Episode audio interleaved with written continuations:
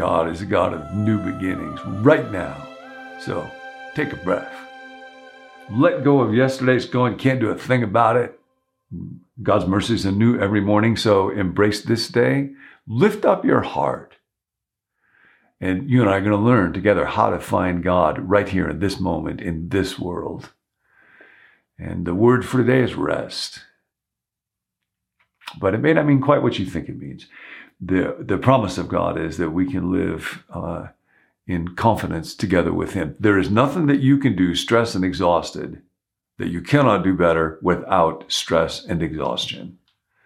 And that brings us to the climax of the story of creation. All through Genesis 1, we've been going through these six days where God does this amazing work. Thus, the heavens and the earth were completed in all their vast array, it says at the end, chapter 2. By the seventh day, God had finished the work he had been doing. So, on the seventh day, he rested from all his work. Then the Lord blessed the seventh day and made it holy, because on it he rested from all the work of creating that he had done.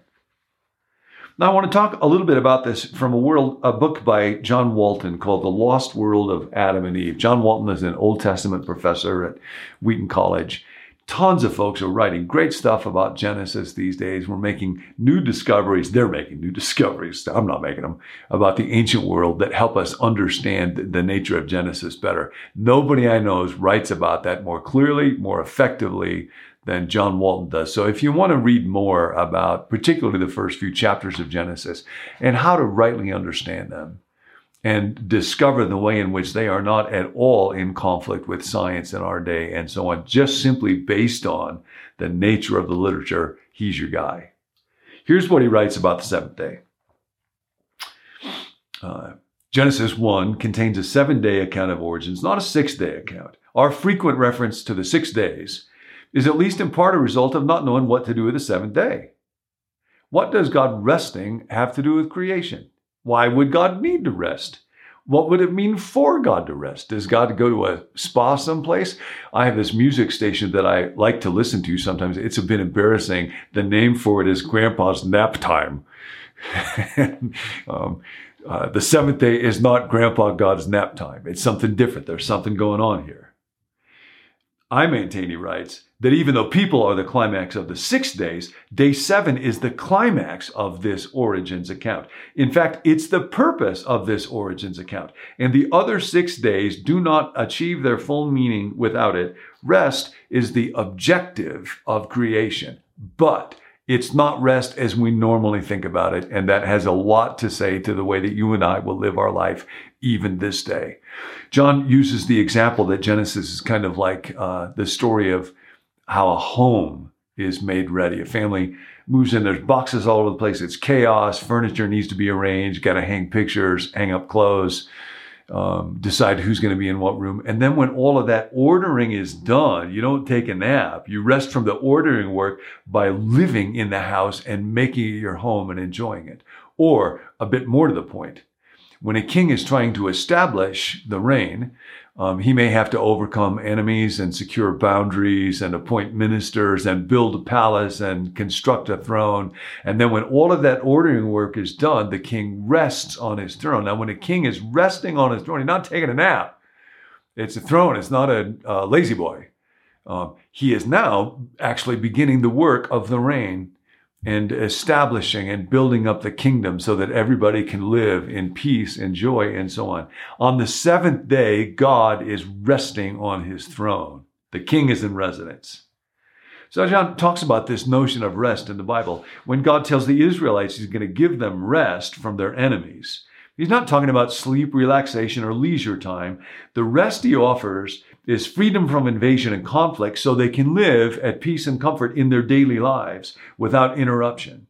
When Jesus invites people, come to me, all you who are weary and burdened, and I will give you rest, he is not offering nap or a leisure time. In fact, he offers a yoke, which is an instrument of work. He's inviting people to participate in the ordered kingdom of God where they will find rest. Uh, in the book of Hebrews, New Testament book, if you read through those, uh, that book in the third and fourth chapters, over and over, it talks about there yet remains a Sabbath rest for the people of God. Therefore, make every effort to enter into that rest, the writer says, so that you don't follow the example of others who perished because of their disobedience. It was their disobedience to God that was the opposite of entering into that rest. One more sentence here. The work that we desist from on the Sabbath, on the seventh day, is that that represents our own attempts to create our own order. I want things to be the way that I want them to be. I want to be on the throne. It is to resist our self-interest, our self-sufficiency, and our sense of self-reliance. The good news of the seventh day is God is resting on his throne. He does that on the seventh day. He's still resting on his throne. That's why what happened on the seventh day, we're still in that day. There remains that rest for the people of God. God is on his throne so I can relax. God is on his throne, so I must surrender my ego to him because my ego keep one, wanting to edge God out. Ego, edge God out, get him off the throne so that I can be on the throne. There is a story that was written by Henry of Huntingdon in the 12th century of King Canute, where his flatterers were all trying to tell him what a great king he was and how vast his control was. We all live with this myth or illusion of control, which is both narcissistic and exhausting. And so Canute finally one day actually orders them to bring his throne to the edge, the shore of the ocean. And he gets up and he commands the tide to not come in but the tide keeps coming in. And when Henry writes about this story, he writes about the water came in and lapped over his feet and his legs, ignoring his royal person. And when that happened, Canute took off his crown, the writing goes, and placed it on a cross, a crucifix, and would never wear it again. So the invitation to rest um, is not primarily about taking a nap. By all means, if you need sleep, get sleep, but it is much more vibrant, much more wonderful, much more whole than that. It is to live now in God's home. God's house with God on the throne where I don't have to carry the burden of outcomes anymore. So I want you to think right now of some situation, some circumstance, something that you have been trying to control that is really in God's hands. And today, um, could be the traffic.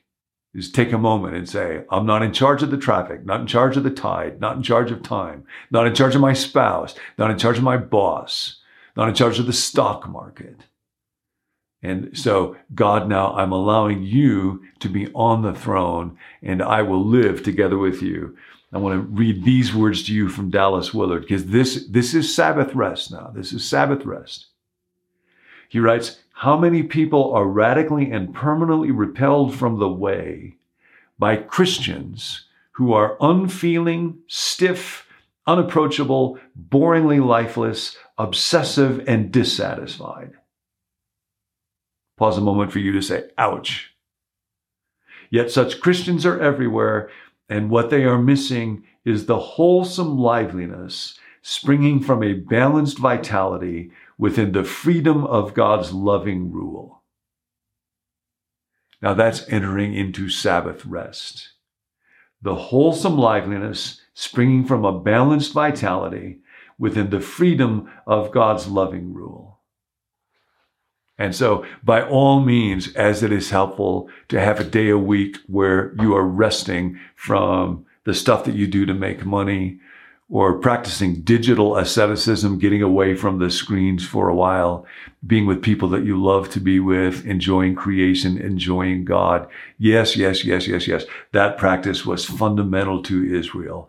But the rest that God enters into on the seventh day is something other than just um, taking a nap. He is resting on his throne. So this day, surrender this day, quit trying to tell the tide to come in. This day, take a breath, relax. And when you are resting today, rest and enjoy it. And when you are working today, do that together with God and enjoy it. Enter into Sabbath rest. It's still the seventh day. End of teaching. beginning of your day with God.